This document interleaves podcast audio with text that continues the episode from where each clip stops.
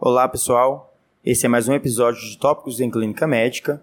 Hoje vamos conversar com Matheus Nogueira, R1 de Clínica Médica do John Berens, sobre um tema espinhoso, febre no pós-operatório. Matheus, seja bem-vindo. Então, febre no pós-operatório frequentemente é motivo de muita angústia, devido às inúmeras causas possíveis e sua potencial gravidade. Mas é um fenômeno comum? Em geral, sim, mas a incidência varia muito, de 20% até 90% sendo que é muito mais prevalente em pacientes submetidos a procedimentos com grande trauma tecidual, como a cirurgia torácica e a cirurgia abdominal. Certo. E febre no pós-operatório é sinônimo de infecção? Bom, nem sempre. Esse é um conceito errôneo muito recorrente devido ao temor das infecções do sítio cirúrgico. Infecção é sim uma causa, uma das causas de febre no pós-operatório, mas existem várias outras, como por exemplo reação medicamentosa, reação transfusional, tromboembolismo venoso, entre outros. É, no geral, nas primeiras 48 a 72 horas do pós-operatório, principalmente naqueles pacientes com febre com temperatura menor do que 38,9, nós vamos pensar principalmente nas causas não infecciosas. Entendi.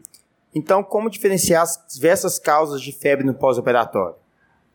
Bom, para isso é necessária uma avaliação sistematizada do paciente, estando atento sempre para os demais sinais e sintomas de CIS e sinais localizatórios de infecção, sempre lembrando de avaliar a ferida operatória.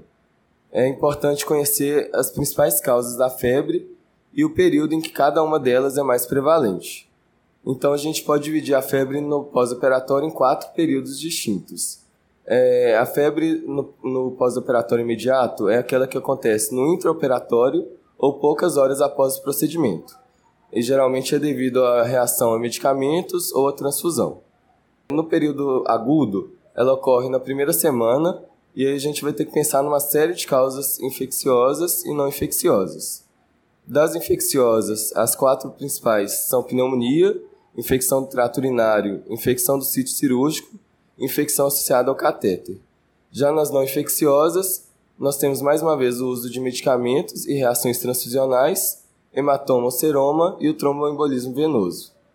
No período subagudo, que é aquele que ocorre da primeira semana até um mês do pós-operatório, as causas mais comuns são, de novo, infecção do sítio cirúrgico associada ao catéter, é, lembrar de colite pseudomembranosa naqueles pacientes que têm diarreia e estão usando também antibiótico de largo espectro, tromboflebite ou febre secundária antibiótico.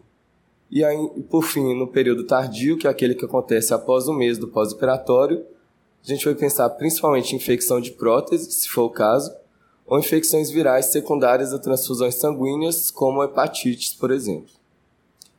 Ah, muito bem. Mas existem fatores que aumentam a probabilidade de etiologia infecciosa?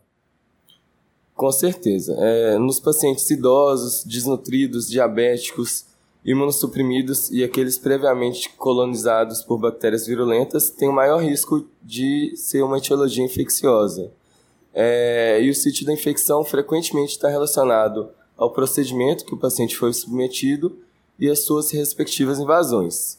Então, lembrar de pneumonia principalmente nos pacientes que demandaram ventilação mecânica, é, de infecção do trato urinário nos pacientes com catéter vesical de demora, ou submetidos a raquianestesia, cirurgia prostática e ano retal, e lembrar de infecção no sítio de prótese, nos procedimentos ortopédicos principalmente.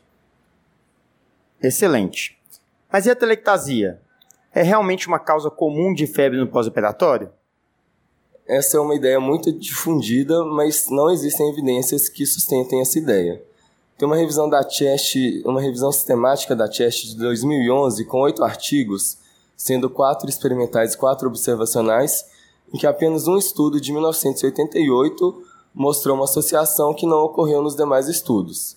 É, o odds ratio encontrado nessa revisão sistemática variou de 0,92 a 2,12, e, e apesar de vários vieses, como diferentes definições de febre, é, o tempo em que a febre foi avaliada, a forma de avaliação da telectasia, o que impediu que fosse feita uma meta-análise, é, esse estudo concluiu que é, não existem evidências que sustentem realmente uma relação entre a telectasia e a febre. É, por isso, nós sempre temos que buscar outras causas e nunca atribuir a febre somente à telectasia, já que são dois eventos comuns no pós-operatório e que geralmente, quando os dois ocorrem juntos, eles a, a não necessariamente está causando a febre. Muito bem. Então, para finalizar, vou deixar aqui algumas mensagens chaves. É, então, febre no pós-operatório é comum, mas nem sempre é sinônimo de infecção. Lembrar que infecção é menos comum nas primeiras 48 a 72 horas de pós-operatório. É sempre importante lembrar das potenciais causas não infecciosas mais relevantes, de acordo com o período pós-operatório em que a febre ocorreu. Para discriminar a etiologia da febre, é fundamental uma avaliação sistematizada do paciente, não coletar rastreio de rotina se não houver uma suspeita concreta de infecção. Na busca de um potencial sítio de infecção, sempre considerar o tipo de procedimento cirúrgico e pensar duas vezes antes de atribuir febre no pós-operatório à telectasia. É isso aí, pessoal. Muito obrigado e até o próximo episódio.